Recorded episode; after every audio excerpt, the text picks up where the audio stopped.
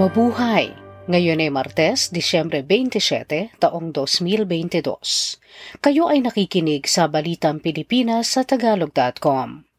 Sa ating pangunahing balita, walo patay, labing siyam nawawala sa tuloy-tuloy na pag-ulan sa Visayas at Mindanao.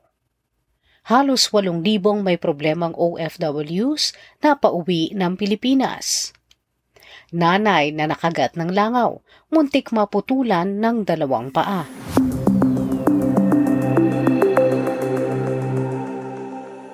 Tinatayang walo katao ang nasawi at labing siyam ang nawawala sa malakas na pag-ulan at pagbaha noong Kapaskuhan sa Bicol, Visayas at Mindanao. Ayon sa ulat ng National Disaster Risk Reduction and Management Council o NDRRMC, dalawa katao ang nasawi sa Bicol at anim naman sa Hilagang Mindanao. Labing siyam naman ang nawawala, kabilang ang ilang mangingisda. Tatlo naman ang nasaktan kung saan isa ang taga-Rehiyon 9 at dalawa ang taga-Rehiyon 10. Natagpuan naman ng mga pulis sa Katimugang Leyte at Hilagang Samar ang labi ng apat na mangingisda. Ang dalawa ay nakuha sa Katimugang Leyte na mga mangingisda mula sa Misamis Oriental. Sa Hilagang Samar, nakuha naman ang labi ng dalawa pang mangingisdang kinilala na ng kanilang mga kamag-anakan. Ayon sa Philippine Atmospheric Geophysical and Astronomical Services Administration o PAGASA, ang shear line o ang pagsasanib ng easterlies at northeast monsoon o amihan ang naging dahilan ng tuloy-tuloy na pag-ulan sa mga bahagi ng Visayas at Mindanao makalipas ang Pasko. Tinatayang magtutuloy-tuloy pa rin ang malakas na pag-ulan hanggang Disyembre 28.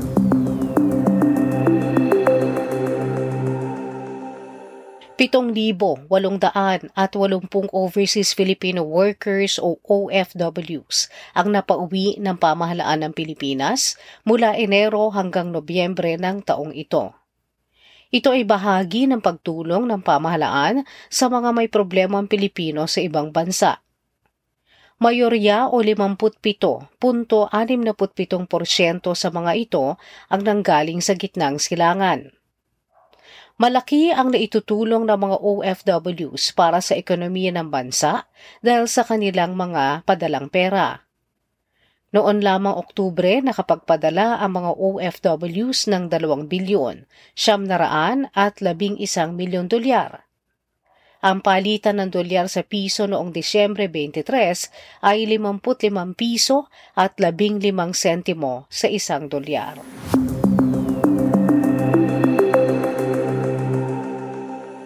Bumaksak ng labing isa't kalahating porsyento ang COVID-19 positivity rate sa Metro Manila pero malaki ang itinaas nito sa apat na lalawigan.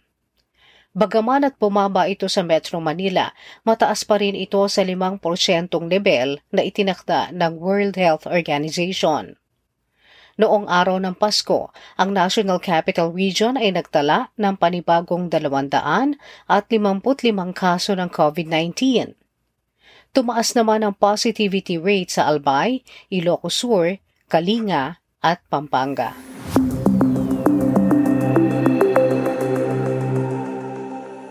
Pinalaan ni Senador Sherwin Gatchalian ang mga gumagamit ng mobile phone sa isang kakadiskubre pa lamang na scam sa GCash.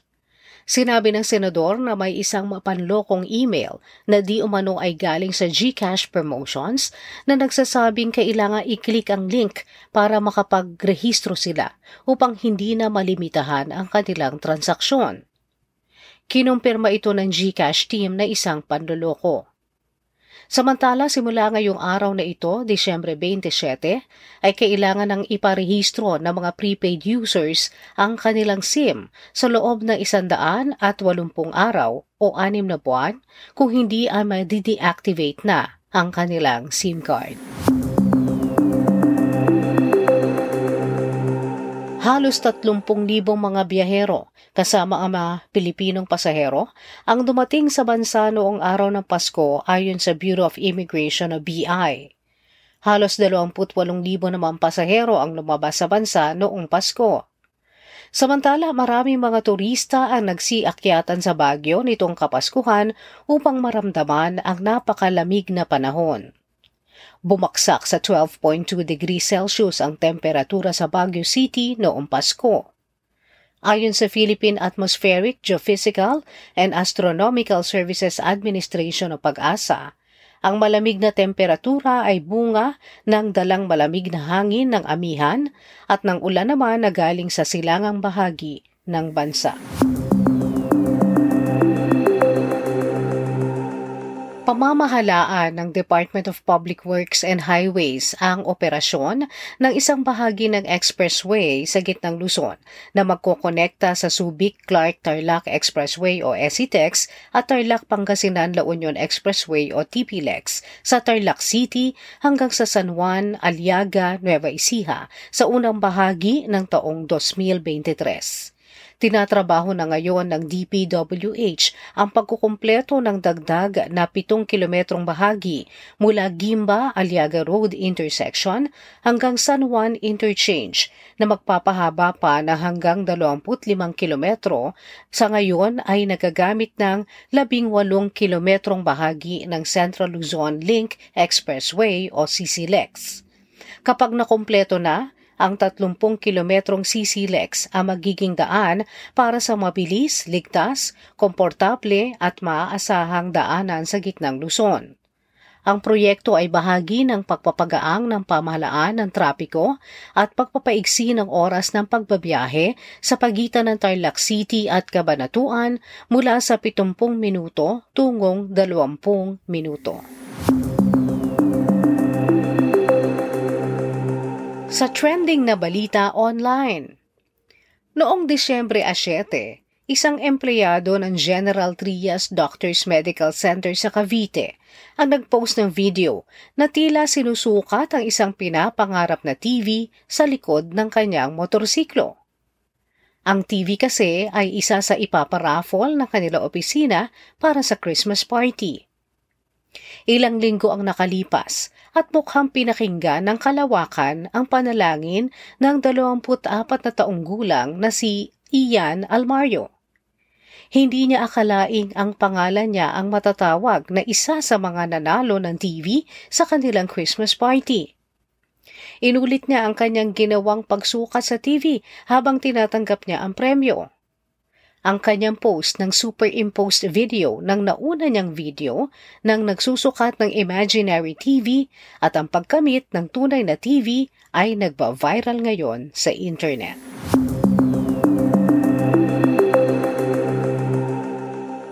Sa balita sa palakasan, Itinanggi ng Philippine Swimming Incorporated o PSI na ang kanilang mahinang pamamahala ang dahilan kung bakit hindi ito kinilala ng FINA, ang namamahala sa sport ng languyan sa buong mundo. Inaapela ng PSI Board of Trustees ang desisyon at hinihiling na ang kanilang presidenteng si Lailani Velasco ay bigyan ng karapatang malaman ang mga reklamong iniharap at bigyan ng oportunidad na makasagot base sa konstitusyon ng FINA. Samantala, sinang-ayuna naman ng kampyong mandalangoy na si Eric Buhain na ang hakbangin ng FINA na ayusin ang mga namamahala sa PSI upang mapag-isa ang komunidad ng mga manlalangoy.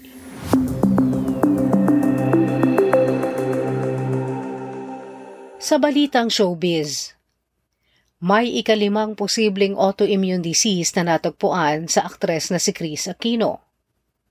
Sa pinakahuling social media post ni Chris, sinabi nitong ayaw niya sanang magbalita tungkol sa kanyang apat na na-diagnose na autoimmune disease kung saan ang dalawa rito ay mapanganib sa kanyang buhay na nadagdagan ng isa pa sa bisperas ng Pasko. Gayunman sinabi ni Chris na nais lamang din niyang magpasalamat sa mga patuloy na nagdarasal para sa kanya.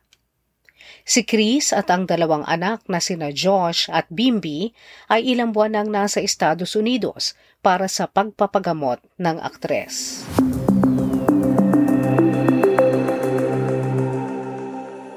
Sa balitang kakaiba, labing tatlong taon na ang nakararaan nang makagat ng isang gnat, isang langaw na parang lamok ang isang nanay habang nagugupit ng damo sa kanilang bakuran sa Essex. Hindi akalain ni Georgia Austin, apat na pung taong gulang, na ang kagat ng nat ang muntik ng pumutol sa kanyang dalawang paa. Nilagyan lang kasi ni Georgia ng first aid ang kanyang sugat noong makagat siya ng nat noong 2009. Subalit ang maliit na sugat ay naging malaki at naging pyoderma gangrenosum, isang kakaibang kondisyon ng balat na lumilikha ng malalaking sugat. At makalipas ang labing tatlong taon, nagkaroon ng sepsis si Georgia na mapipigilan lamang sa pagkalat kung puputulin ang kanyang dalawang paa. Subalit dahil sa agresibong paggagamot sa kanya ng mga nurse at ibayo niya ang pagdarasal, milagrong nailigtas sa pagkaputol ang kanyang mga paa.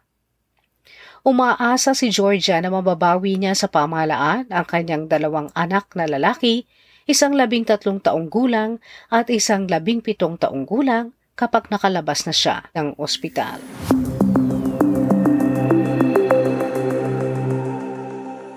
At yan ang kabuuan ng ating mga balita ngayong Disyembre 27, 2022 para sa Tagalog.com. Basta sa balita, lagi kaming handa.